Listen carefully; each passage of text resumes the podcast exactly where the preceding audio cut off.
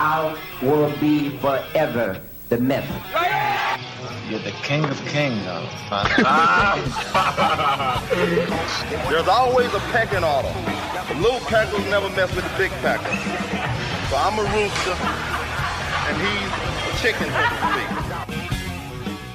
This episode of the Bodybuilding Legends podcast is brought to you by our Patreon sponsors. If you're interested in becoming a Patreon sponsor for the Bodybuilding Legends podcast, just go to our official website, which is bodybuildinglegendshow.com. And in the upper right hand corner, you'll see a link to become a Patreon sponsor yourself. All right. Welcome everybody to another episode of the Bodybuilding Legends podcast, where we talk to the legends of bodybuilding and we also talk about the history of bodybuilding. I'm your host, John Hansen. On today's show, we do not have any guests, so I thought I would go back to the old bodybuilding magazines and read some articles from some old bodybuilding magazines. There's a wealth of information out there some really, really great stuff. So I thought I would share it with you guys. I think this is our sixth episode with the bodybuilding magazine. So I'll keep these going whenever we don't have guests just to share these great articles with you guys. I'm still working on my bodybuilding history book and I am up to the year 1977. So I was going through a lot of my old magazines and reading some of these articles and man, there was some really great stuff, especially Two of the guys I'm going to be sharing with you today is Rick Wayne, of course, and Jack Neary, who were both writing for Muscle Builder magazine back in 1977. And they had some great articles. I also got some articles by Armand Tanny and a couple other guys, but Rick and Jack are like a couple of the articles that I'm reading today. And I, I definitely wanted to share them because they had some really great stuff. Those guys were such great writers, man. I miss those days of bodybuilding when we could read these great writers like Rick and Jack every month in the magazine. They were long articles too. There was really, really some great stuff. But it's all gone now because the magazines no longer exist. So that great reporting that people like Jack Neary and Rick Wayne were doing every month in the magazines, the great profile pieces, the contest reports, all of that unfortunately is long gone and has been replaced with the age of the internet. So now we get to see YouTube videos by people who may or may not know what they're talking about. All right. I hate to start off with some bad news, but we did lose the great Lisa Lyon just this last week. Lisa passed away from pancreatic cancer. She was 70 years old and of course a real pioneer in the world of bodybuilding, women's bodybuilding. She was the one who really got it all started. Without her, there probably wouldn't be no women's bodybuilding. So she was amazing, amazing person. Did not have a really big muscular physique, but she was a beautiful woman and she really captivated a lot of people and got people interested in this sport of women's bodybuilding or getting women interested in lifting weights in the first place, which it was unheard of back then because women were afraid that if they lifted weights, they would get really masculine, develop these huge muscles. And Lisa led the way by showing that how beautiful and artistic and gorgeous a woman could be with bodybuilding. So there was a lot of mentions of this on social media, on Facebook, but two I wanted to read was Rachel McLish. Rachel, the first Miss Olympia winner in 1980 and also in 1982. Really one of the, again, one of the pioneers of women's bodybuilding. Rachel is still adored by women today. They just love her look and she is the reason that so many women got involved in women's bodybuilding or in lifting weights. So Rachel made a little post on her Facebook page. It said, I knew Lisa Lyon was not well, but it's still such a sad, empty shock when they finally leave. Lisa was truly the real pioneer for women's bodybuilding and my sole inspiration for stepping onto the women's bodybuilding competitive stage. She was almost embarrassed when I tell her she was much loved and important, not only to me, but also the millions of women she touched. Thank you, Lisa, for giving me women's bodybuilding on a silver platter. You were always so supportive, gentle, super intelligent, and kind. I am forever grateful. May the Lord Jesus Christ embrace you. Rest easy, my friend. And another one I wanted to share with you was Roger Schwab. Roger was around during those days when Lisa started off, and Roger is a great writer himself. So I wanted to read his tribute. It says, Goodbye, Mapplethorpe's lady. I had never seen a woman like that before. It was like looking at someone from another planet. Robert Mapplethorpe. In loving tribute to you, Lisa Lyon, you were the brilliant radiance of our world. You were the opening hymn the first voice taking the first step into the unexplored landscape where the feminine foot had yet to place down, and you were the grace that allowed the fearful yet courageous early few to follow your footsteps into the light. You ushered in a promise of a brave new generation, one of breaking chains, of dignity and resolute empowerment. You exemplified the strength of a woman. As the eyes of the world slowly and uneasily opened to the births of women bodybuilding, your countenance stood above, alone, strong, undaunted. You faced a new world and seamlessly entered and flowed into the mix and into an instant of untouched aura, the momentous moments of a wonder kind, bonds forged strong enough never to bend. Yet you were prescient of the deep future which foreshadowed man-made substances desecrating the intended purity of the endeavor. At the crest of your pinnacle, you escaped and were captured by the lens of an artist who could not help but adore you. The collaboration of the artist and the woman, Mapplethorpe Lyon, resulted in a succession of fantasies where the woman escaped the shackles of a demeaning womanly stereotype, transforming her body into a symbol of female strength. Sir Elton, in words reserved only for the pantheon of the extraordinary, said it best. For you, Lisa, your candle burned out long before your legend ever will. Epilogue. I hope to once again feel the grains beneath my feet on those golden sands of Muscle Beach where we said hello and then close my eyes and bid farewell to that white boat in the sand, which takes you to your final and finest journey home. A sincere thank you to John Balick, whose photo in itself tells the story. Wow, was that beautiful or what? Thank you, Roger. What a fantastic tribute to Lisa Lyon. And uh, so well said. Man, that was beautiful. And I have to mention also Rick Wayne commented on one of the threads that I read. And he said, did Lisa leave bodybuilding or did bodybuilding leave Lisa?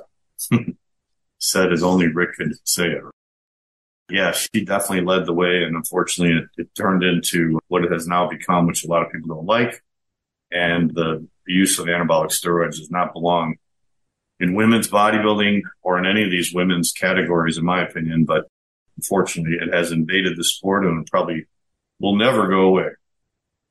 All right. I hope you guys enjoyed our sixth anniversary specials. We had three of them the last few episodes. I hope you enjoyed them. I didn't get any emails from last week's episode, but I hope you guys liked it. I did do an interview with Steve Weinberger. Actually, that was about a month ago. I did it with Steve. It was on the podcast, I think in early August. I think it was the second week in August, maybe. But I finally got the video portion of our interview up. I did that just this last week. So I got a lot of comments on that. So I wanted to read some of these comments that I got. This one from Andre said, it's good to see that his gym survived the COVID fiasco. So many businesses lost everything. The Spritz said, John, it would be great to do a part two with Steve on a list of the worst or most terrible people in the sport or the biggest controversies. Beatman said, I can't wait to hear this during my shift at work. I love the podcast. Mark said, great podcast. Zane Zeminski said, I was at the 1974 Mr. Olympia when Arnold was at his absolute best. I like the Lee Haney look over Dorian Yates look, as Steve stated. Currently, Bumstead has the look that I prefer over the more massive look. Nice interview, John. Edward said, it seems that in my limited experience, particularly in the Pittsburgh based NPC national shows, that mass is paramount, even in the face of superior shape and conditioning. Also, GH insulin abdomens and gynecomastia are more tolerated. Jake Cutler himself made a comment. He said, This is gold. Philip said, First class, John. Mike said, Eight time Mr. Olympia, Lee Haney, 31 inch waist, 31 inch thighs, 20 inch calves, 20 inch arms, 20 inch neck at a weight of 250 pounds. Give it, take most balanced out. Lee said, Nice one. Piazza said the Australian guy might have been Graham Lansfield. Okay. So we mentioned in the interview, Steve was talking about how Bev Francis was trained by somebody in Australia before she came to America and appeared in the movie Pumping Iron 2.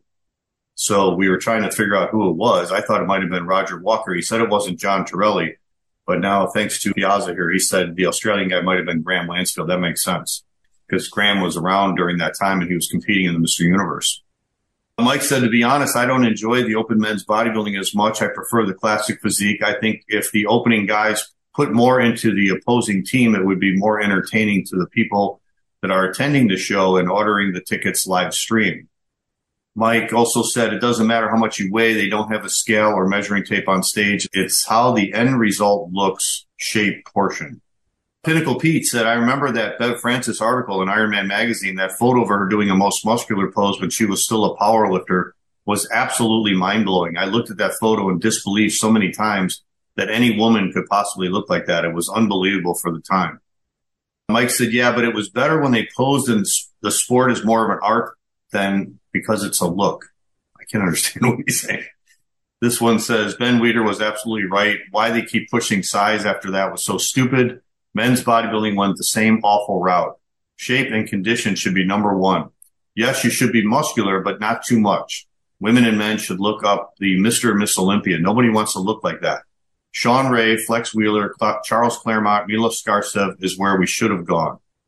And John Kelly said, John, your bodybuilding knowledge is unequal in the business, and I think CBum will enter the open before 2025 just to prove to himself that he is number one in all the classes of the Olympia. And if he wins, that will return bodybuilding back to normalcy. All right.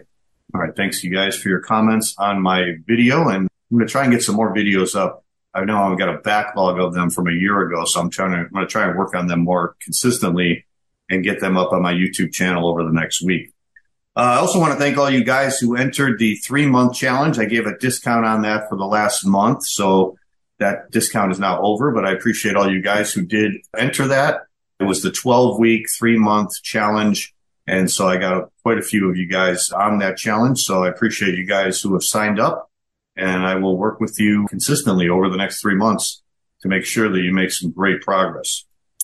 All right. Well, that's all I got. So let me get to some of these articles. I got about six articles I want to share with you guys. These are awesome articles. I think you'll you'll love them just like I did. All right. This first article is called the AFAB Star Wars United States Bodybuilding Championships. It was written by Denie, who used to write a lot for Dan Lurie's magazine. He was a great writer, great photographer. He was around in the 1970s a lot if you followed bodybuilding back then, you probably saw his pictures or his articles back then. I think he used to also contribute to Iron Man. I don't think he was in any Weider magazines, but he was always in like Dan Lurie's magazine, maybe Iron Man, maybe Muscle Mag. But uh, he was definitely a guy in the know. He knew what was going on. And I thought this was a cool article. He talked about um, this is the AFAB, which was affiliated with the IFBB, Mr. USA contest. And they also held the pose down that was going to go for the American team to go to the Mr. Universe that year, which was in Nimes, France. So they had the Mr. USA, which Kal Szkalak had to enter because Kal won the 1976 Mr. America, but it was in the AAU. So they had, they told Kal he has to go into an AFBB, IFBB show in order to be eligible to go to the Mr. Universe. So Kal felt it was kind of stupid to go into this because his physique was way advanced compared to the guys he was competing against, and he hated to take the title away from them, but he had to do it because they told him he had to do it. So this was the year also that uh, Star Wars came out, 1977. So that's why Denie wrote AFAB Star Wars, and as you'll see when we read the article, he kind of implies the Star Wars mythology into the bodybuilding world. All right. It says once in the year 1977 on Saturday, the 29th of October, a physique contest was held by the American Federation of Amateur Bodybuilders. This event would be a fight to determine who would represent America in Nimes, France against the physical culture world IFBB empire. Three men would ride to ultimate victory because of the force, the force being bodybuilding, which is the finest pursuit any man can take up in his lifetime. Healthful living is the internal and external field of force that should surround and flow through all of us. The United States Bodybuilding Championships, as they were officially known, were run by Tom Minichiello, president of the American Federation, with associate Pete Vita. The actual sponsorship was supplied by John Barbero's Bath Beach Bodybuilding Gym in Brooklyn, with 50 to 60 contestants taking up the platform lightsaber to do combat. Such developmental combat was judged by the visual probes of men like Bruno Sammartino, Fred DeLuca, Andy Magna, Roger Schwab, Dr. Kemoyne Voyages, Harold Gibson, Ed Jubinville, Dr. William Reed, and Reggie Harris. An appraisal panel well versed in picking the most advanced masters of the force. Held at the Beacon Theater on 74th Street in New York City, prejudging began at 1 p.m. and was conducted at close quarters in a submerged orchestra pit in that theater. The usual height classes of the past were terminated and replaced by the new weight class divisions as the free flowing lineups of the various events were pre weighed. Into that pit of precise scrutiny would pour the cream of AFAB training life for the Western Hemisphere Championships and the USA Championships. Later, they would face previous winners at the evening confrontation before the live audience for a final posing attack run to select point blank the muscularity team. It was during this tense prejudging that many tremors were felt within the force. Roger Callard, already qualified for the giant pose down, strode the aisles of the beacon at this time, clad in a heavy trench coat, uneasy and somewhat nervous, talking and trying to assume a friendly air. Kalman Szkalak, 1976 AAU Mr. America, who would enter the USA heavyweight division, sat outside the pit, pensive and meditating with other contestants, John Burkholder and David Mastorakis. Frank Zane, the new Mr. Olympia, and wife Christine leaned precariously over the pit, staring down into it, and snapped a few pictures of the men whose destinies unfolded below. Photo news hawks Caruso and John Balick recorded the history concurrently. Destiny was faced by all with a pump and a prayer. At the evening competition, the participation of Ben Weider was evidently absent. His annual report of the year's progress of bodybuilding throughout the world was sorely missed. This was the first time in many years that this has happened. But Ben was deeply occupied elsewhere, preparing for the events to be held a week later in Nimes, France. However, Joe Weider was on hand to represent the two best known names in modern physical culture.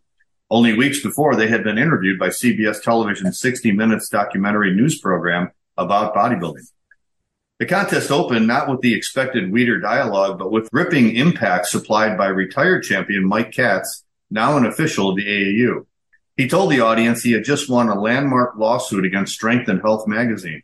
The suit was brought against this publication due to the fact that Strength and Health claimed in 1970 that Mike did not win the Mr. America title, which at the time was an IFBB title as well. Mike's words stirred the audience, almost a full house, to rousing pandemonium and loud cheers. The next overture of thrills, which was intermingled throughout the contest, was the guest posing. Ed Corney ignited the platform with his magnificent precision fluid moments. People in the audience cried and shouted, the Corney pose, which of course is the world renowned arms up shot, which made the cover of Pumping Iron and was used in the ads for the film. A young lady of quite voluptuous proportions later on that evening told this reporter, it's a real thrill just watching that man pose. He is so beautiful. What more can be said of Corney? He is indeed the master poser. Another lone man on the platform was the new Mr. Olympia, Frank Zane. Unlike Ed, Zane looked down a bit, but was nevertheless dynamic in action as he always is. The reason for his slightly down appearance was attributed to the fact that he peaks just once a year. That peak was hit at the Mr. Olympia event only weeks before. That night, however, aside from the one other man who would shock the audience into panic, Corney was king at 44 years of age. The competition among the bodybuilding warriors was keen, and it seemed to be a general feeling among most followers of the sport that having three winners from weight classes rather than just height classes just doesn't cut it. Plus, only one man should be the winner who will ride the platform beam lightsaber to fame and fortune. Whatever the case, when the Death Star fell that night, only one man emerged for all intents and purposes. Weight class or height classes be damned, for this was the night of the Kalman. It happened here this night, and the phenomenon burnt itself into the physical culture of history books, with a young Hungarian blowing the pumping empire's mind. The scenes unfolding evoked feelings of a heavy laden sci-fi drama. Yes, it was Kalman Szkalak, late of the AAU 1976 Mr. America and Mr. California, arena owner of the AFAB Sky World. Kalman proved to everyone who was the ultimate Lord as he smashed the entire USA Championships heavyweight class to atoms, taking the contest overall most muscular and best poser awards as well. Had only one winner been chosen, it could only have been he. His victory was truly a tribute to the bright side of the force, which is bodybuilding.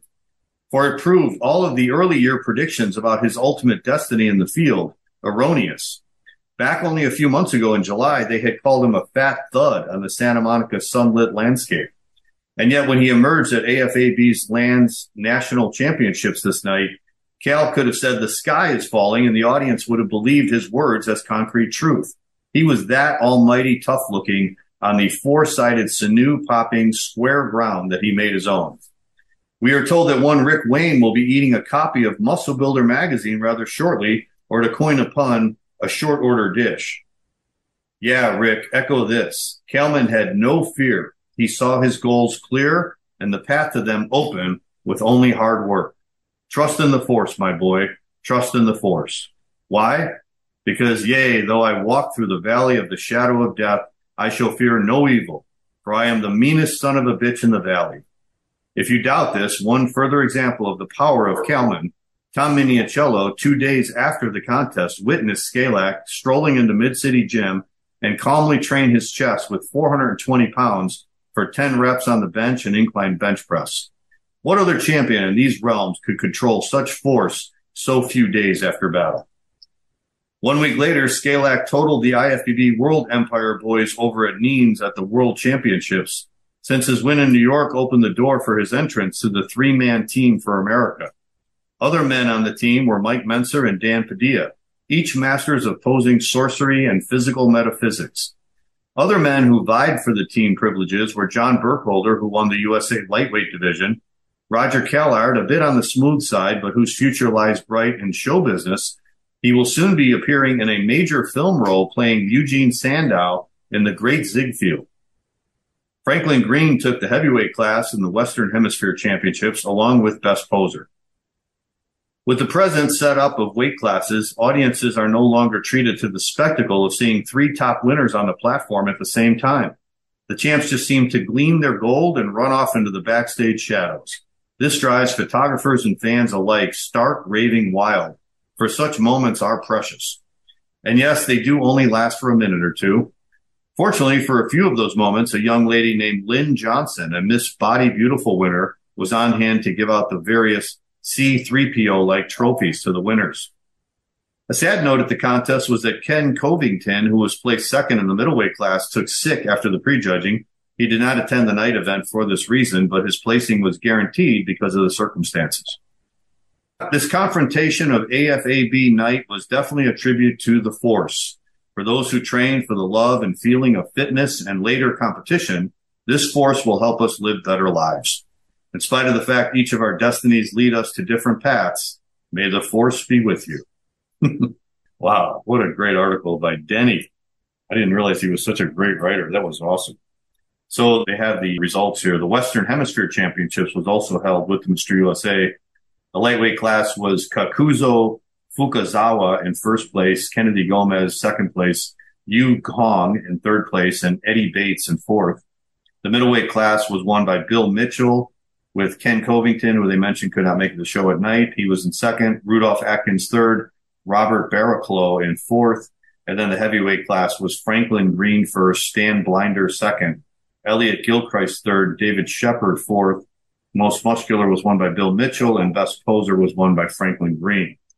And then the USA bodybuilding championships, the lightweight class up to 165 pounds was won by John Burkholder. Lionel Goubert was in second and his brother James Goubert was in third and Ernesto Jimenez was in fourth. The middleweight class was up to, was over 165 up to 195. Steve Reed was the winner there. Dave Mastorakis was second. Dr. C.F. Smith was in third and Len Archambault was in fourth. And then finally the heavyweight class over 195 pounds. Kalman Szkalak was of course first place. Ray Mentzer second. Greg DeFerro was third and Don Modzelewski was in fourth. Most muscular was Kalman and best poser was Kalman. And the reason why they didn't have an overall winner was Ben Weider was trying to get bodybuilding into the Olympics so in 1976, they started this rule where they said that there was going to be just class winners because they were trying to make it compatible with the Olympics. And I guess they took this rule down to even their national level competitions as well. So that's kind of weird. You'd think they would have an overall, at least the other contests and maybe at the Mr. Universe just have the class winners, but they didn't. All right. Now to get a different perspective on that contest, I wanted to read an article. This comes from the February 1978 issue of Muscle Builder magazine. By the way, that uh, article by Denie came from the Muscle Mag annual number three. So just in case you're wondering where that came from. But this was the February 1978 issue of Muscle Builder. Rick Wayne, the great writer extraordinaire, was also at this contest, the Mr. USA contest. So he gives his view of it. And I thought it was a great, a great piece of writing because it starts off about New York City in general. All right, it says AFAB's Tom Minichiello stages successful Mr. Western Hemisphere, Mr. USA contest, reported by Rick Wayne. Kal Szkalak, Franklin Green, Steve Reed, Bill Mitchell, Kakuzo, John Burkholder, Lionel Goubert, James Goubert collect top prizes. It says there is absolutely nothing new about New York.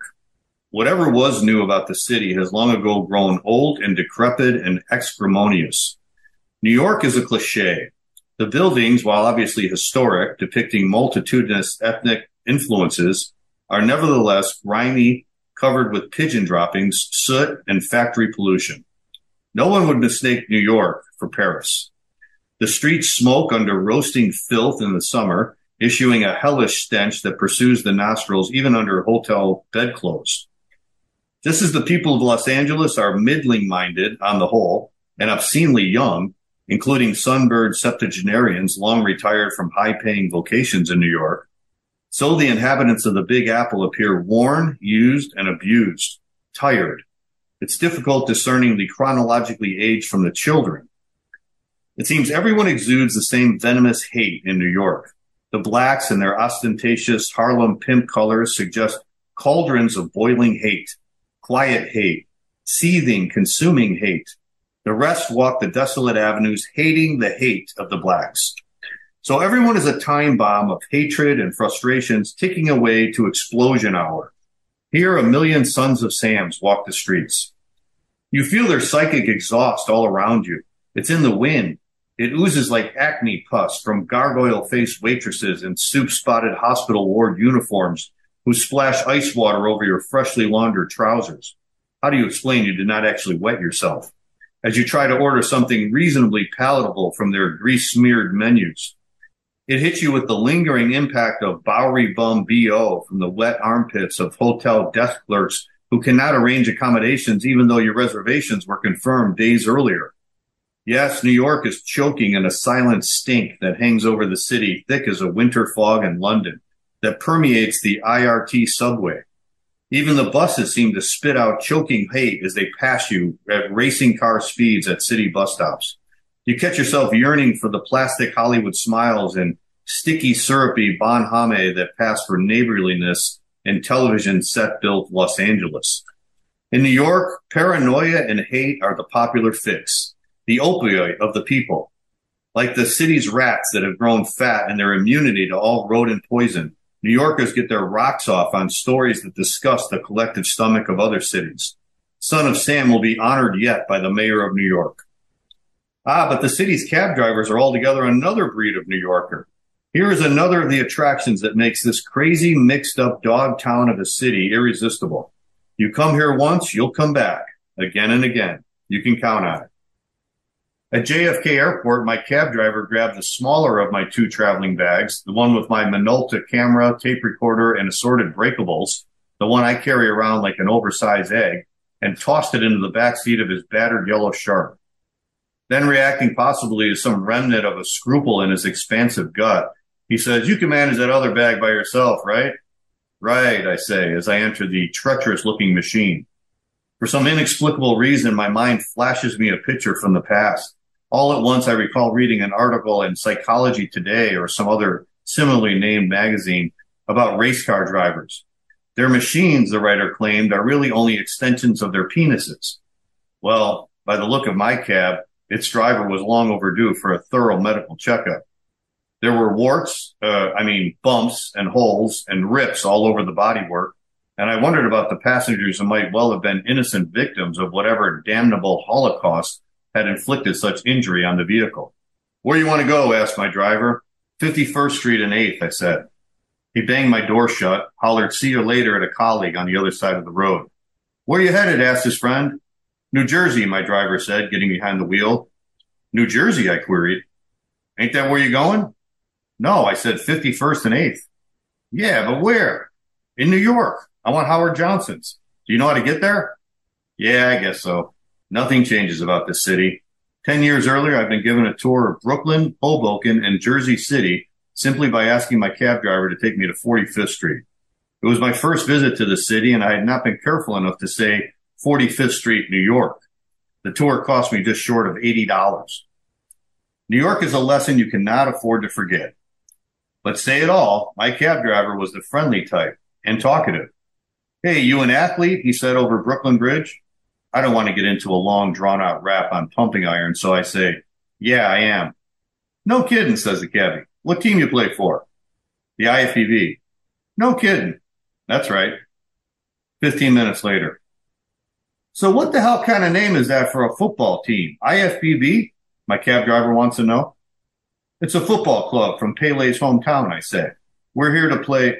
Hey, the people I get in this cab, let me tell you what happened to me last night. What followed does not belong in a clean, wholesome journal such as you now hold in your hands. Let me just say it had to do with a pickup my driver made, a pickup who had this crazy penchant for male underwear, and the silkier the better. It was a relief to pay my cabbie storyteller off. This was the city that Tom Minichiello chose to offer the Mr. USA contest. Already, Jack Neary was in town, Mike Mentzer, Armand Tanny, Joe Weider too, according to the schedule drawn up at Muscle Builder weeks earlier.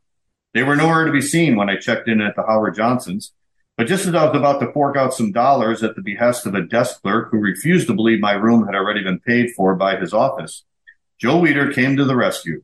I pocketed my bread, took up my two bags, followed Joe into a man-eating elevator to the ninth floor. I have to tell you, the trainer of champions had had a very bad first night in New York. He seemed pale. There were sacks under his eyes, and he seemed ready for transportation in a hearse. Even his hair had lost weight. So what's eating you? I asked, concerned. Better to ask what the hell I ate, my boss replied. I think it was a piece of melon. Had me up all night. I'm sore even in my most private orifice. Let no man say Joe Weider is not all class. My most private orifice, did you hear? Half an hour later, we were in a cab en route to the Beacon Theater and the prejudging of the IFBB Mr. United States. They were all over the place. People, friends I used to love back in the old days of the first Mid City, which Tom Minichiello operated at Times Square. Some there just to watch, many more to strut their stuff in the contest. I spotted Mike Mentzer, big as a house, practically obliterating two theater chairs. He hadn't come to New York to watch. No, there was business to take care of this time the same business that Kal Szkalak, Danny Padilla, Roger Callard, and some of the Mr. USA competitors had in mind. But later, Mike called over. Have you seen Jack? He asked. Jack who? Neary, you know, the kid from Calgary. That Jack. There he is over there behind the camera. He's got something special for you. I could hardly wait. We bounded over where Jack the Nipper was working his camera. Let's have it, I said. I know New York is your town, said Robbie Robinson's bleach alter ego, but I took it over last night. Just look at that. He handed me a postcard and I looked. I looked, but could hardly believe what I saw. In reasonably legible scribbling, someone had written, to Jack Neary, cheers. And under it, quite clearly, was Norman Mailer. Jesus H. Christ. That's right. Norman Mailer. God. Jack Neary had come to New York sneaked into New York ahead of me and met Holy Socks and met Norman Mailer. But let him tell you himself on his return from Nimes exactly how he made a fool of himself by losing his cool, losing his gift of speech in the presence of Mr. Mailer. I talked with Roger Callard. He seemed larger than when I saw him at the IFBB Mr. America in Los Angeles. I knew he had been training for his appearance at the Mr. USA pose down where he hoped to sufficiently impress the judges and earn a place on the American team tonight. Don't go breaking any trophies here this evening, I told him in a stage whisper. There won't be any need for that, he said with a Callard impression of a smile. The Mr. USA prejudging began shortly after 1.30. In truth, it was the Mr. Western Hemisphere competitors who lined up before the judges first. The standard seemed pretty high. There was entries from Japan, the Dominican Republic, Trinidad, the USA. No doubt about it, the IFBB is a truly international body. Even from the early stages of the prejudging, Franklin Green, Stan Blinder, and Bill Mitchell stood out from the rest of the lineup. The Mr. USA competitors would present a headache, but no one doubted the ability of Bruno Sammartino, Fred DeLuca, Andy Magna, Dr. Kemoine Voyages, Harold Gibson, Ed Jubinville, William Reed, Reggie Harris, and Marvin Eder. They were judges of the highest integrity, all very experienced. I was particularly interested in this contest in part because of the little argument that Szkalak and I had in the early months of 77. You know, when he promised I would eat a certain issue of Muscle Builder wherein I dared to criticize his preparation methods for the Nimes universe.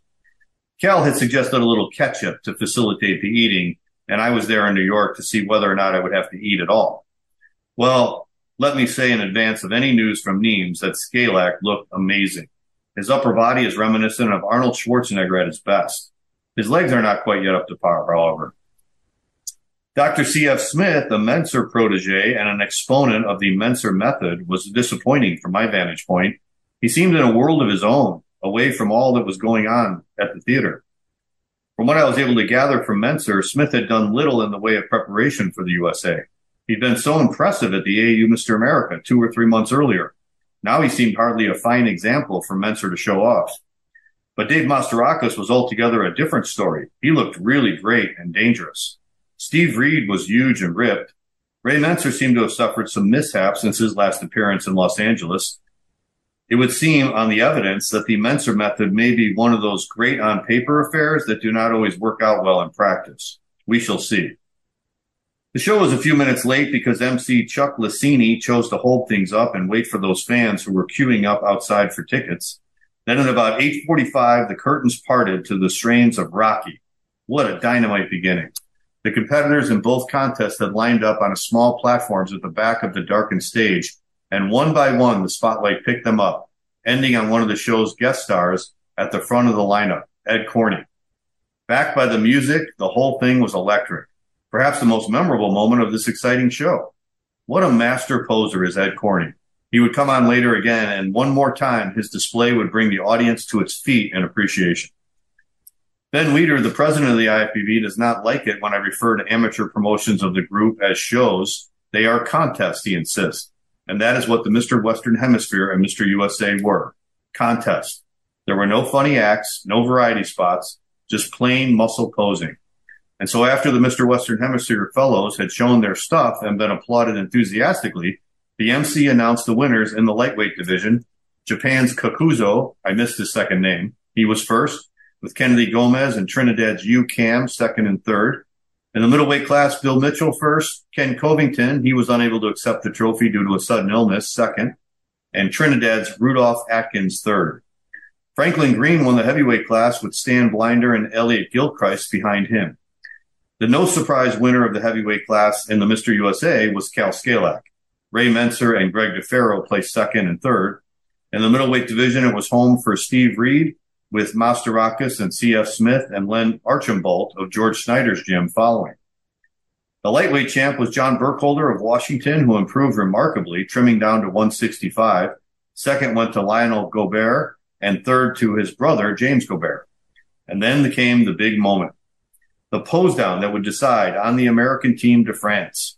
Franklin Green and the other winners of the Mr. Western Hemisphere and USA did their anticlimactic thing, but the audience was patient.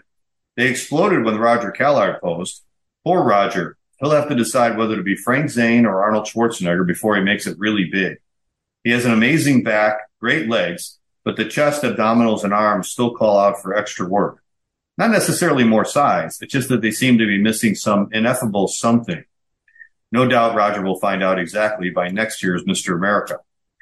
Danny Padilla was pure dynamite. He was big, cut, and still the most proportionate, the most cliche, symmetrically built bodybuilder alive. His thighs are incredible, and those arms defy description. He brought the house down. Mike Mentzer has the, well, let's say his leg development, thighs and calves, ranks among the best in bodybuilding. I thought his upper body not quite to be superstar standard. But there was still a week to go. Maybe he'd be more ready in France. And hey, I still don't know about the Mentzer method. I'm still not convinced it can build the separations that make Zane stand out, that made Arnold legendary, that made Sergio the myth. Kal Szkalak has the most impressive upper body among the new bodybuilders. But the legs? Well, in the end, Danny, Mike, and Kal made the American team. I pity the judges it seemed to me they would have to decide on whether to give the heavyweight title to Szkalak, whose upper body, his back in particular, Mike does not match, or to Mike, whose legs are unsurpassed. In truth, Mike, Well, better wait and see. I'm not certain what I want to say at this point. It'll also be interesting to see if Mohammed Makkawy can stop Danny Padilla. Who am I betting on? Are you crazy? I chose Robbie Robinson, and you all know by now what happened. All in all, a great contest. See, Ben, I didn't say show. Congratulations are in order, both to the IFBB and AFBB, and to you, Tom Minichiello. Jesus, I almost forgot to say Frank Zane was the top of the bill guest poser, and he looked as great as Zane always looks. Maybe he'll start a new Mr. Olympia trend, and won't a lot of guys be happy? All right. The great Rick Wayne. Was that awesome or what? I love the beginning of that about New York. That was writing at its best. You don't see that anymore. That's for sure. All right. I've got one more contest report. This was from earlier in the same year, because these are all, all these articles are from 1977.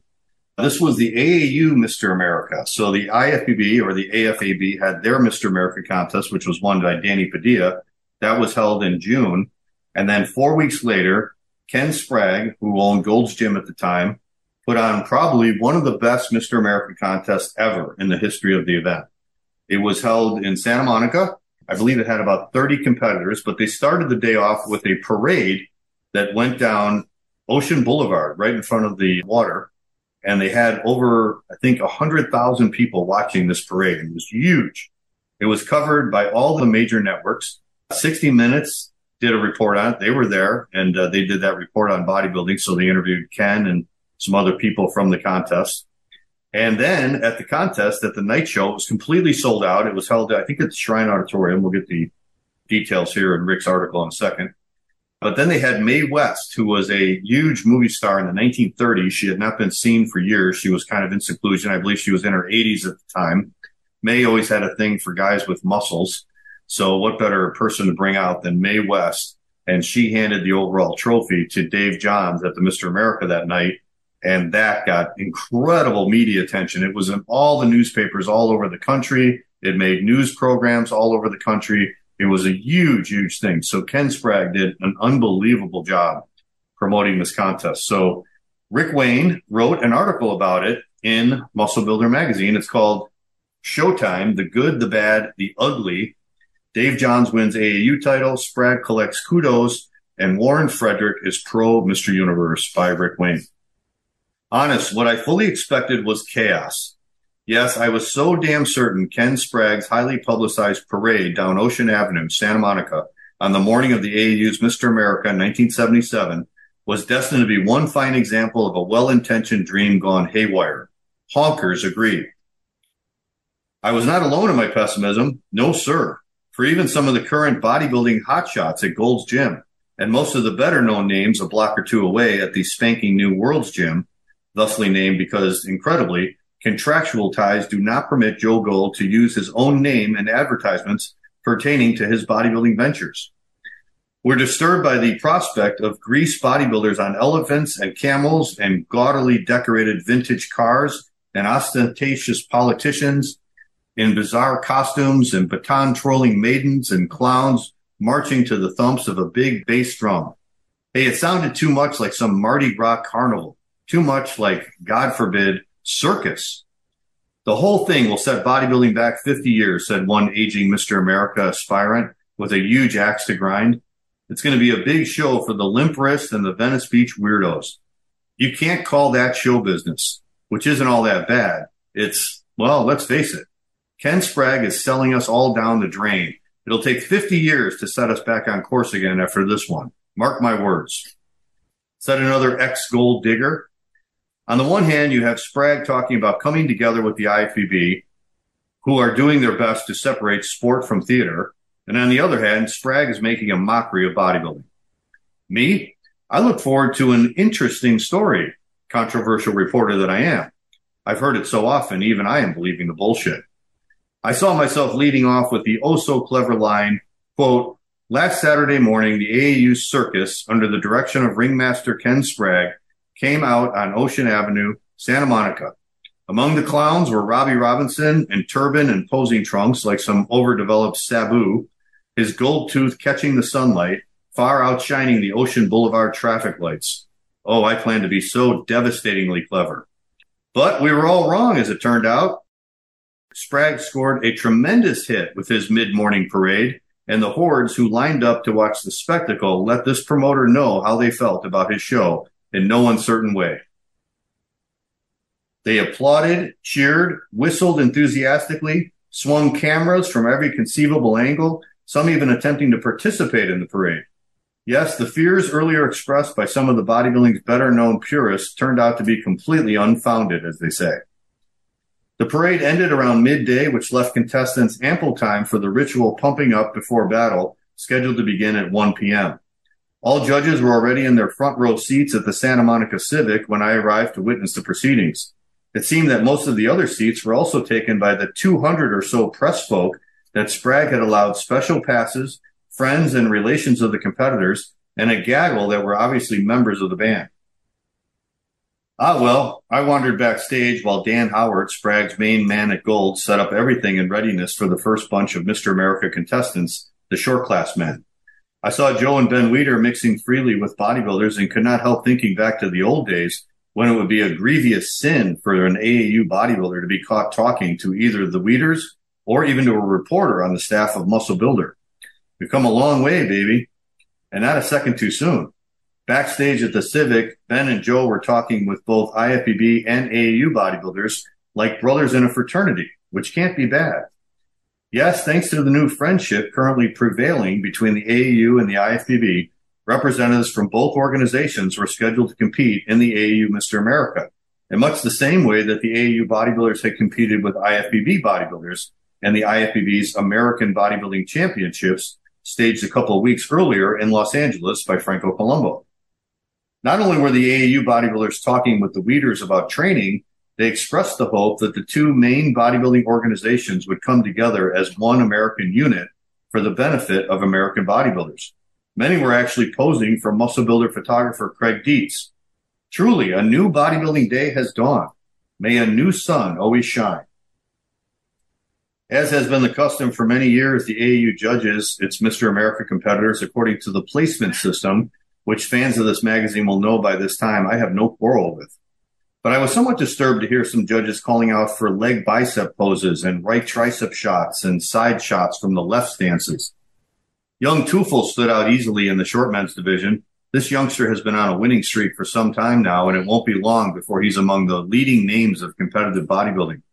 It came as no surprise when later on he was declared winner of this division. The medium class provided some thrills and not a few laughs. C.F. Smith has a fantastic build with incredible calves and body tone. He seemed to give Dave Johns a run for his Mr. America money.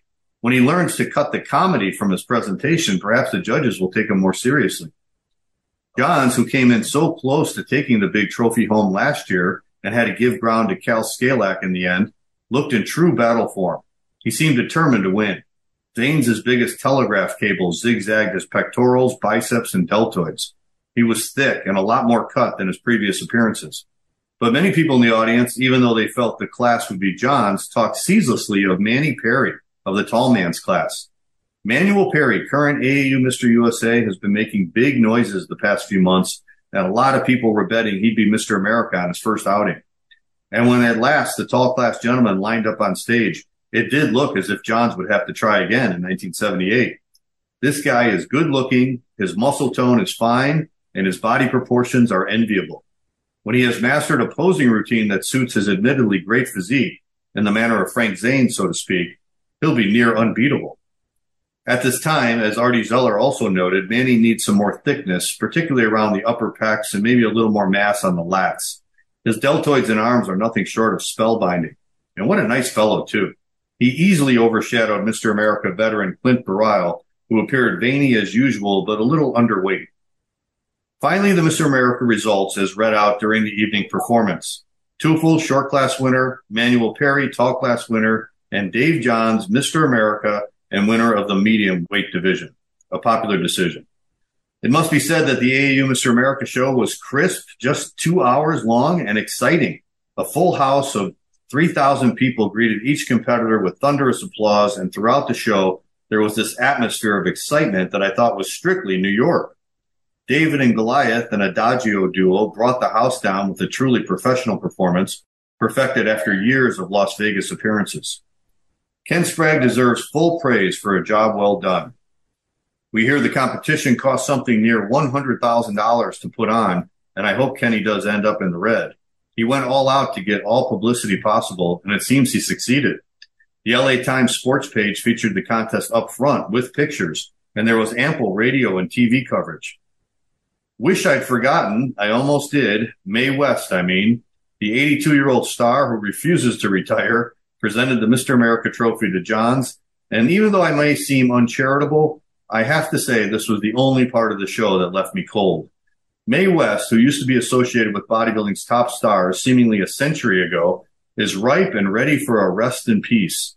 Really, her performance on stage and later at a photo session really threw me.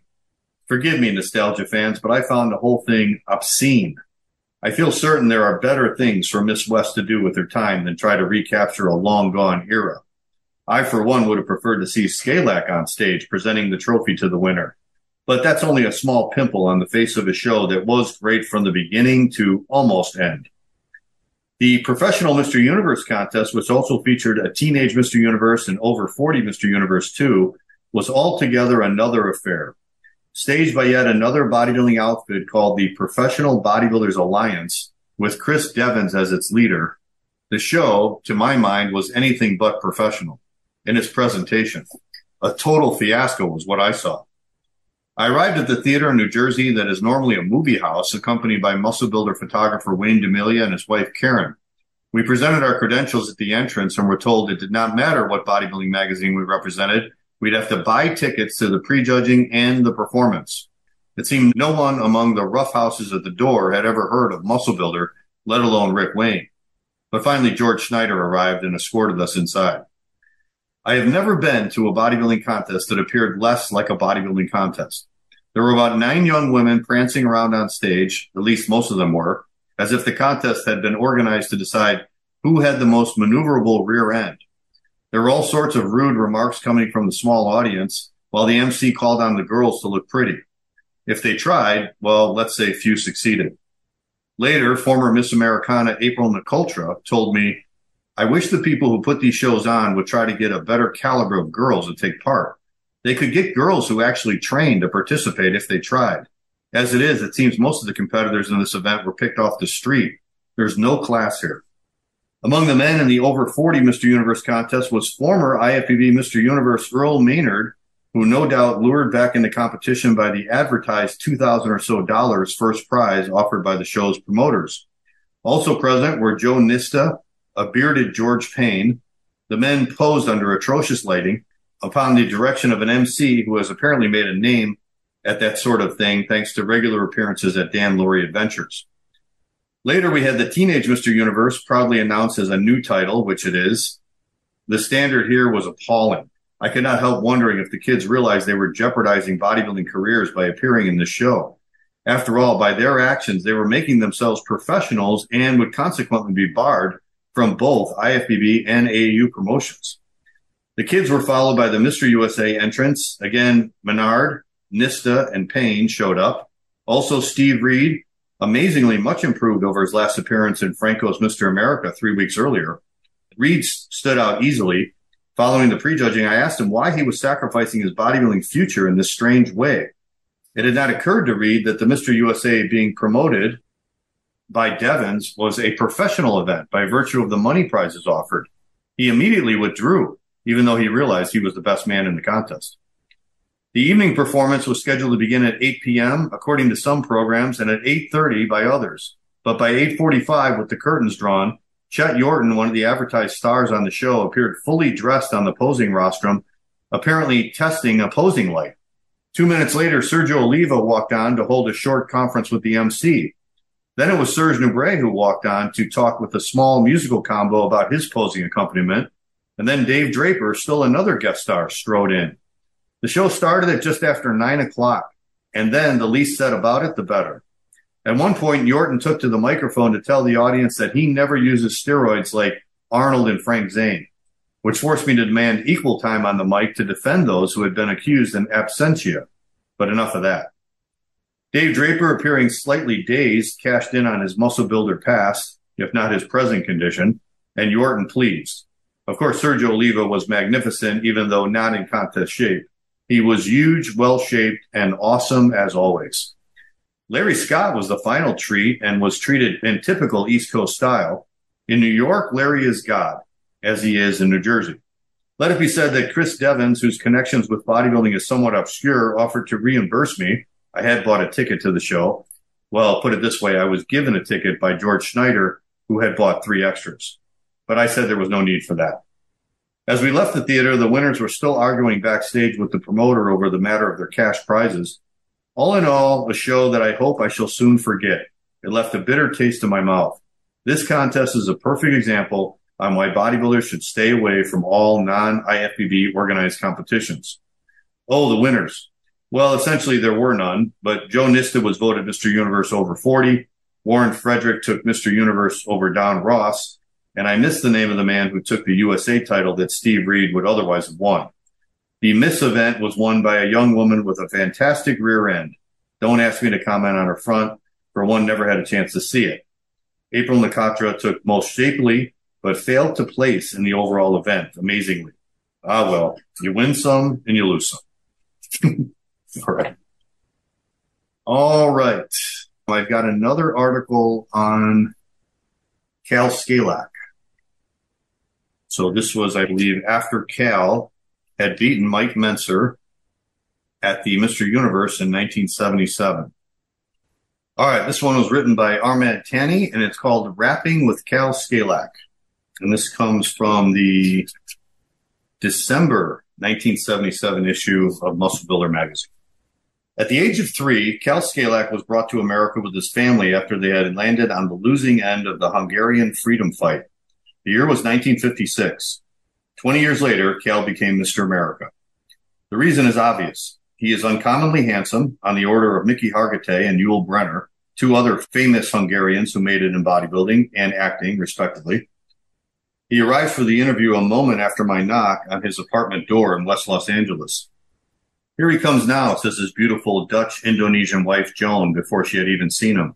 He's the only one around here who barks back at the dogs. If he gave the dogs a start, you can easily understand. He is stripped to the waist, wearing cut-off jogging pants, still wet from a post-workout ocean dip, the muscle mass dominating everything in sight. The development seems even heavier than in his photographs. He tugs at his pants and says, Joan, I think I picked up a live sand crab from the ocean, but he makes no attempt to remove it. He's more interested in the 10 speed bike sitting in the living room. I just finished getting it all together, he says, even sanded it and spray painted it. It looked as smart as the raciest Masi. He also points out a full length mirror, posing size, with an unfinished frame he says he got for a steal at a hundred bucks. A few big trophies, not many, also occupy the living room.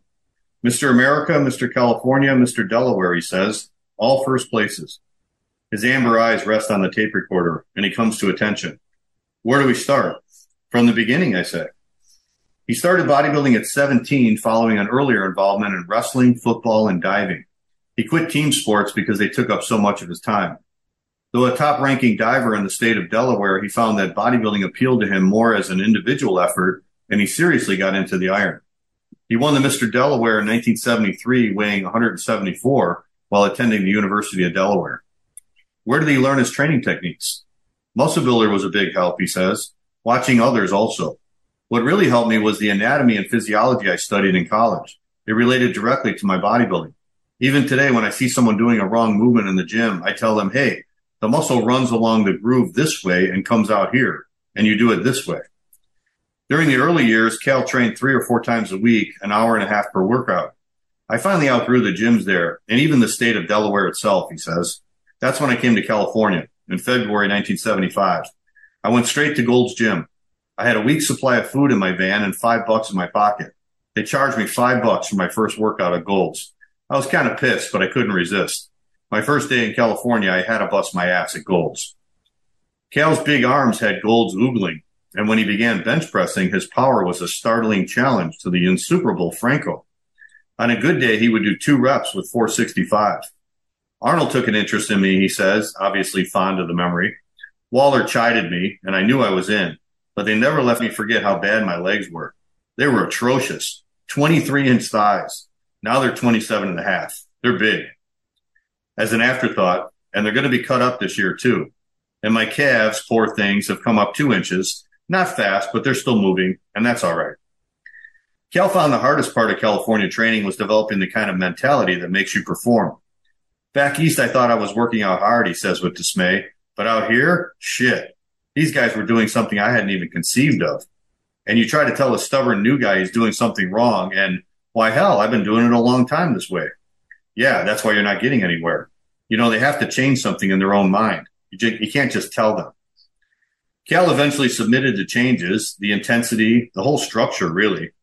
What I did was make use of the Weider instinctive principle and take a little bit from everybody's workout. Waller's, Franco's, Arnold's, and incorporated into what I thought was compatible system for me, he relates.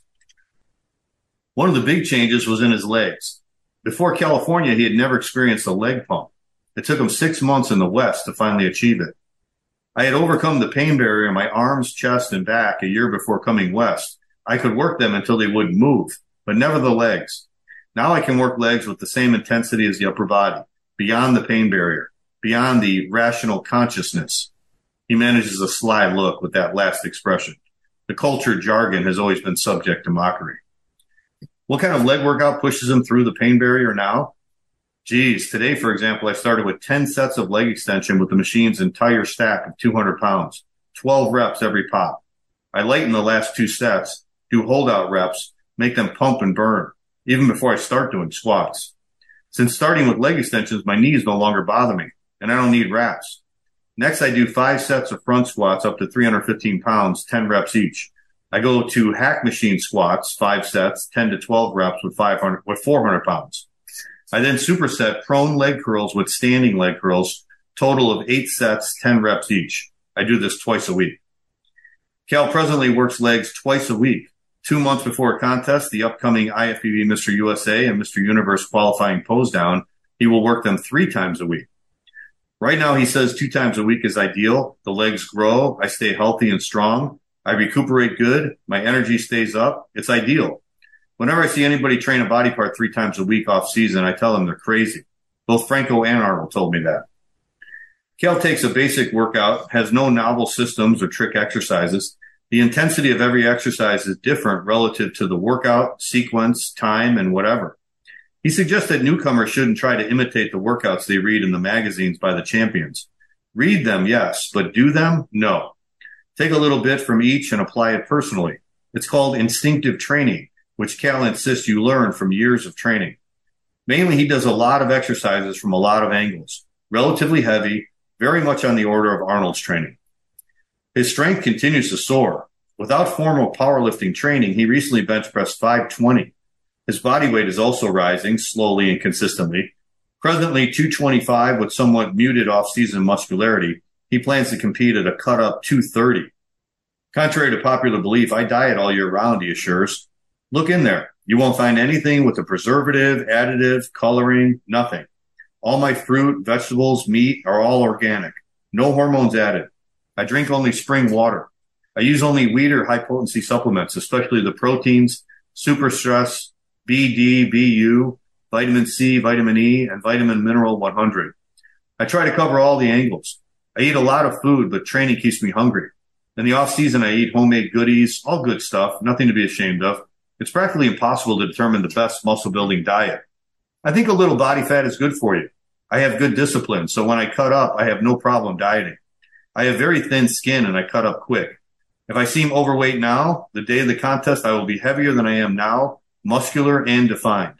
My percentage of natural body fat is very low, and I've had that tested. Kal has to compete in the AFAB Mr. USA contest in October in order to qualify for the pose down that determines who will make the USA team for the Mr. Universe contest, the world's bodybuilding championships. At this point, the AFAB does not recognize his AAU Mr. America win as qualification for the pose down. I will compete if I must, says Kal, but I might take a trophy away from someone else not of my caliber. I don't think that's fair. I don't need the extra title. I'm not a trophy collector. I've entered only two big contests, the Mr. California and the Mr. America, and I won them both. I don't feel the Mr. USA title is a step up. He now trains three hours a day, six times a week. He feels the intensity increasing already, although the contest is still three months away. His stamina has increased He's pulled in a training partner now, which helps his training. I feel hungry all the time now, which is good. It tells me I've gotten down to serious business, he says. You know what I made today for breakfast, babe? He calls to Joan in the kitchen. I made my sweet tooth breakfast. She gives a groan. Oh no, not again. He teases her. I put nine eggs in the blender, a banana, blueberries, strawberries, honey, and I beat it up, put some butter in the pan, and fried it. Plaintively from her. Oh, sweetie, you don't know what you're missing. I put it on the plate, added some more blueberries, strawberries, and honey. I put the spoon to it, and man, that stuff went down. He adds that he had a Weider 90% protein drink after that with some more fresh fruit and was off to the gym for a workout. He also puts away two pounds of beef a day, but six weeks before the contest, he'll stick with fish and chicken. He avoids food three hours before bedtime when he's dieting. Too many guys are depending on thyroid and the anabolics to get cut up instead of the discipline of diet. They're taking so much of that crap, it really scares me. It's crazy. His statement would seem a common concern. It would seem prudent that if one launched a rocket into space, he should make some provisions for reentry. Kal sums up his bodybuilding experience.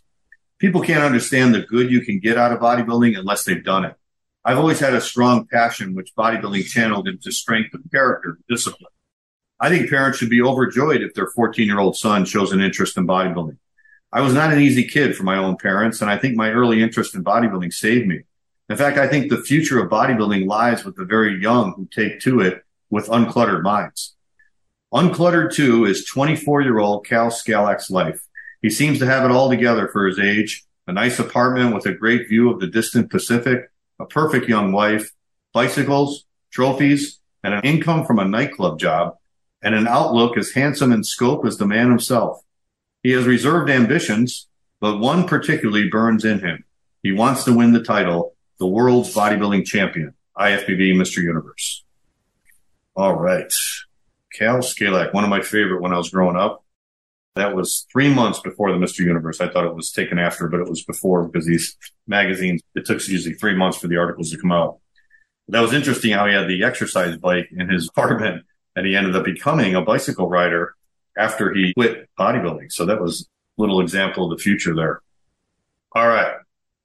Got a couple more here. This one comes from the October 1977 issue of Muscle Builder, another Rick Wayne article. It's about Danny Padilla. This was right after Danny won the Mr. America contest in June. And the title is From Out of the Wings, He Came to Trample Some Dreams. Now I'm after Makkawy, says Danny Padilla. I hope to God Makkawy makes it to Nimes this year because I'm developing an insatiable appetite for winning. It was still another sad ending for Roger Callard, of whom much had been expected. For the second time in as many years, Callard tasted the bitter pill of defeat, and from all accounts, he took it a lot easier than earlier. He looked so much better than we remembered him in New York, but then there was the new Danny Padilla to contend with, a much improved and exorably determined Danny. Indeed, even though we heard from the grapevine that Roger had made amazing improvement in the arms, previously a weak point for him, and was cut to ribbons, according to his friend Arnold Schwarzenegger, there was no word from Padilla. In fact, not until he dropped in on us at Woodland Hills did we realize the little giant was in town. It turned out that Padilla had been quietly preparing for the 1977 American World Championships for weeks in New York. He sneaked into California two weeks before the big day and threw caution to the winds by teaming up with Ken Waller all over again.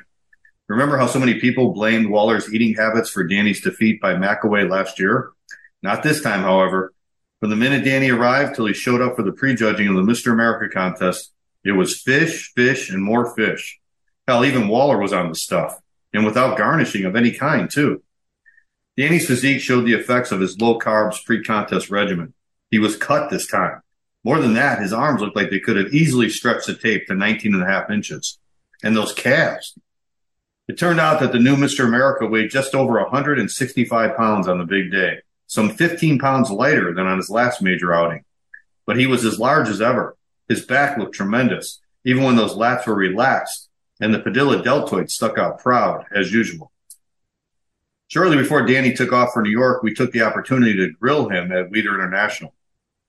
I will not be responsible for anything I say right now, he began. I'm still drunk. He wasn't, of course, but judging strictly from what this reporter learned from Jack Neary, who apparently partied with Waller Dan Howard, and the new Mr. America, all of them remembered Saturday night and a major portion of Sunday, it's understandable that Padilla still thought he was drunk on Monday. Listen, I said, did you think you were going to pull it off this time? Well, he brushed the jet black mop from his dark eyes. I can't say I knew for certain I was going to beat all those other guys, but you can say I made up my mind whoever stopped me was going to be one hell of a monster. How did you feel standing next to the biggest guy in bodybuilding at this time? You mean Gronkowski? Yeah, he placed third. What a monster. I just didn't think about him. That was the best way. How do you feel about having been declared Mr. America in 1977? Hey, don't expect me to pull a Robbie Robinson and tell you I felt sorry for the other guys. Bullshit. I'm in this game to win. Otherwise, I would not bother to bust my balls training, dieting, and all. I just go around having a great time. The way I see it, winning makes Robbie feel as bad as he tells us. He should give up competing altogether. The way he looks right now, there's a whole lot of bad experiences ahead of him. I asked Danny Padilla what lay ahead for him. Well, he said it's back to work again. I don't mean at the gym. I mean back to work making a living. I have a few business problems that I got to sort out. And the minute that's taken care of, it'll be me preparing for the Mr. Universe. I hope to God Makkawy makes it to Nimes this year because I'm developing an insatiable appetite for winning. Why did you keep your Mr. America thing so quiet? I mean, most of us thought you wouldn't be in it this year. Well, last year I made a lot of noise. I had a lot of people place a load of faith in me, and then I let them down by turning up the show in New York way too heavy. Man, I was a butterball. I can tell you at this point, now that it's all over, I felt so ashamed of the way I let Joe Weider down. He'd been pushing for me. I knew he was in my corner. Ah, sweet revenge. Will Danny be returning to California to prepare for the universe? Not the way he sees it. It's a myth that you have to come out here to train. It doesn't matter where you are. If you have peace of mind, if you're training regularly and hard, you can whip yourself into winning shape anywhere. I have to admit, however, that coming out here for just two weeks before a big contest gives me sort of a mental edge you know, I get the chance to compare myself with the competition. And you mustn't forget the sun. I can't say for certain that I'll be back here for a while though. The guys out in California are too set on winning contests at all costs to have time for friendships. Before he left, I asked Danny who he thought this year's big winners would be. The answers flew at me. Hell, I'm going to be the lightweight champion and the, well, I guess I should keep my mouth shut about the Olympia, but, uh, well, Robbie has got to be the man to beat. But don't be surprised if Ken Waller pulls a big surprise. I've never seen that son of a bitch more serious about his training. He's been bombing most of the year, and he's at this point he weighs 246, and he's not fat. That mother has abs. Yes, abdominals, and he's dieting too, something he's never done before. Yeah, he could surprise a lot of people. I'm not putting out any money on the outcome of the Olympia.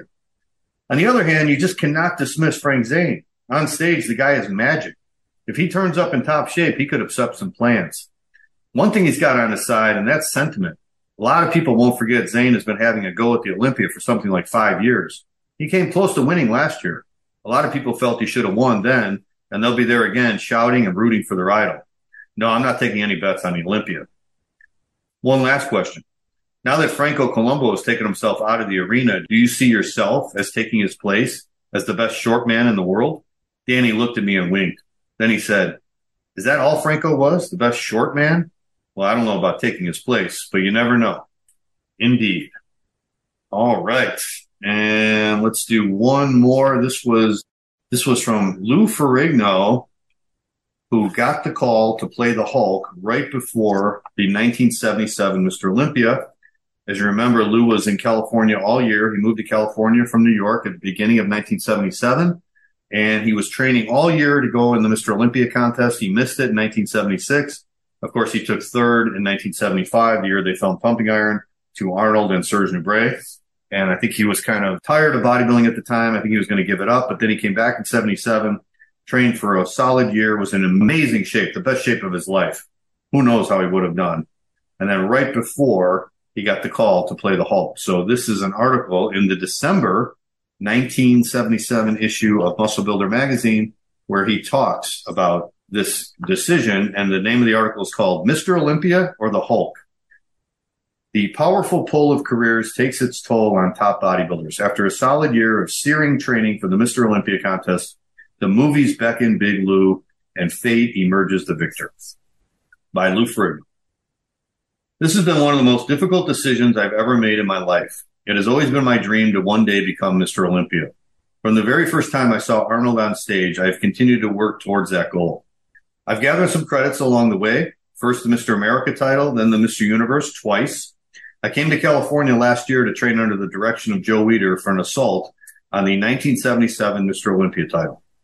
Given this wonderful opportunity, I've had great confidence I could win the big one in Columbus, Ohio. I've gained both size and definition this past year as my recent muscle builder cover shot and exercise pictures with the many training articles have shown. Now I'm both happy and sad. Fate has thrust me into a good news, bad news situation. At the time when all the fences were down and I was heading full bore for the October Mr. Olympia contest, I'm offered this fantastic starring role in a new TV series called The Hulk. I play the Hulk. The Hulk in this cinematic pretense is the transmogrification of one Dr. David Banner into a powerful green tinted fugitive type creature who corrects injustices on the lam because nobody can stand his looks. Well, the makeup job alone sometimes starts before dawn, and I have worked around the clock in underwater scenes. I've had to get up at 3 a.m. in the morning at times to get in my workout.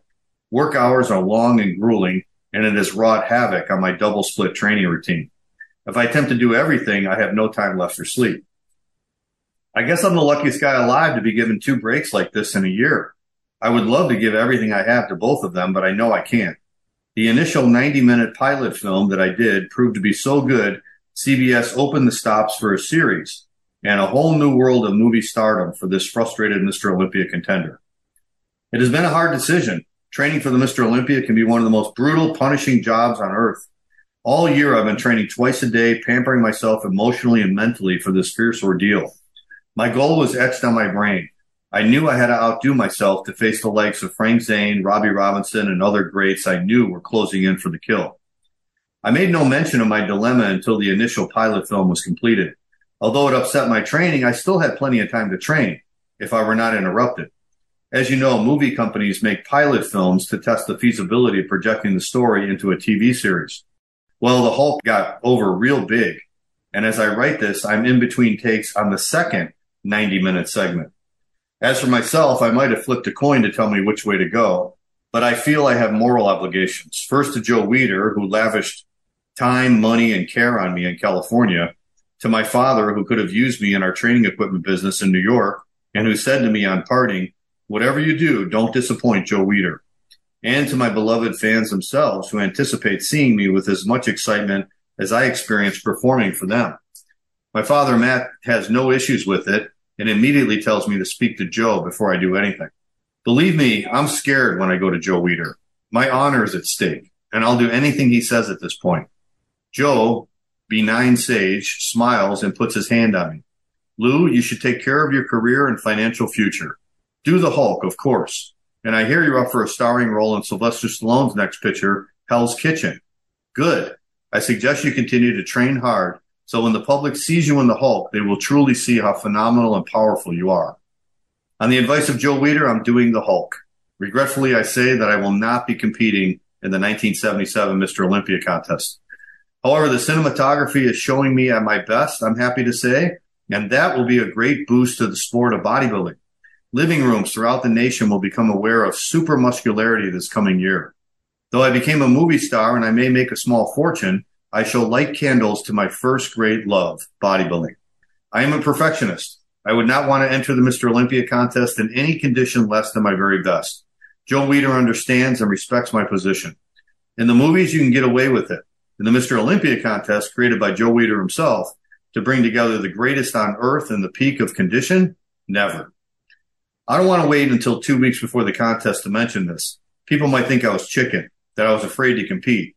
I've been working 15 hours a day, and the way my training suffers, I wouldn't do the contest justice. Arnold, for example, had several months to train after finishing the movie Stay Hungry, and he managed to get in shape and win his final Mr. Olympia contest in 1975. Let's face it, if you try to do both at the same time, you not only blow the contest, but the film also because you're all worn out. Joe Weider thinks the very same way about it that I do. Will I ever train for another Mr. Olympia? Well, let me say bodybuilding always comes first.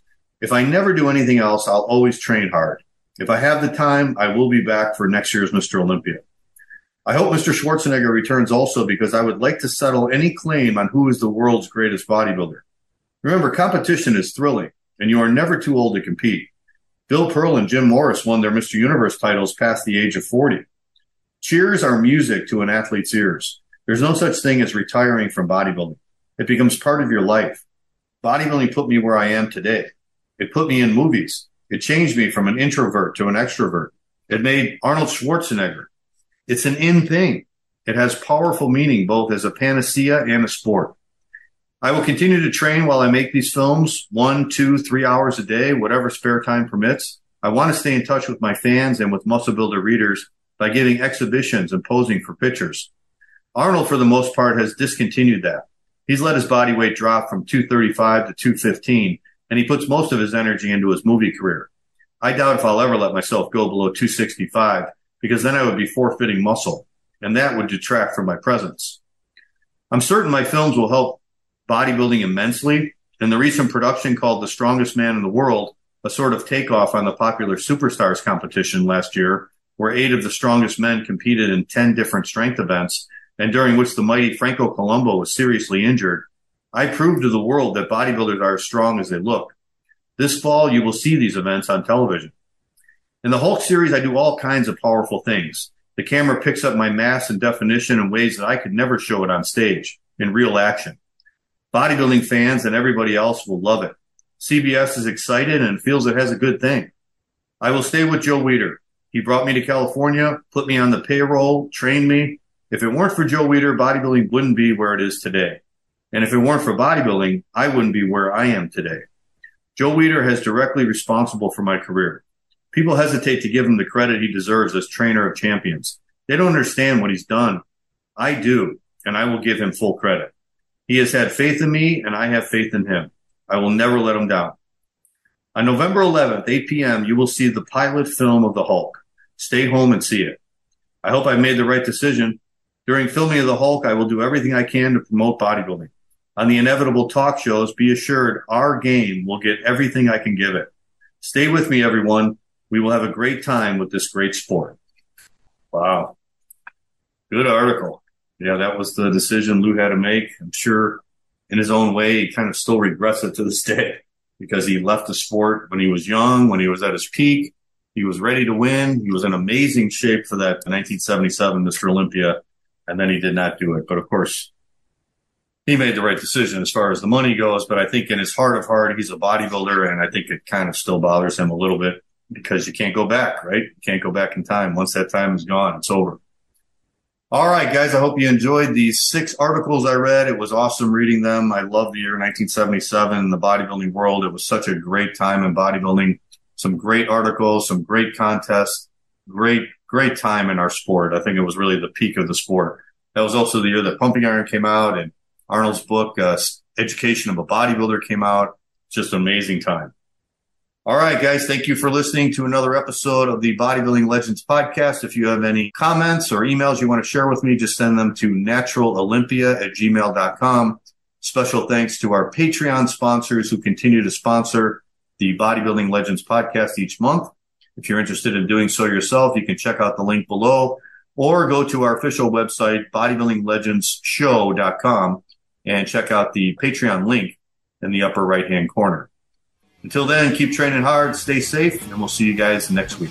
Take care.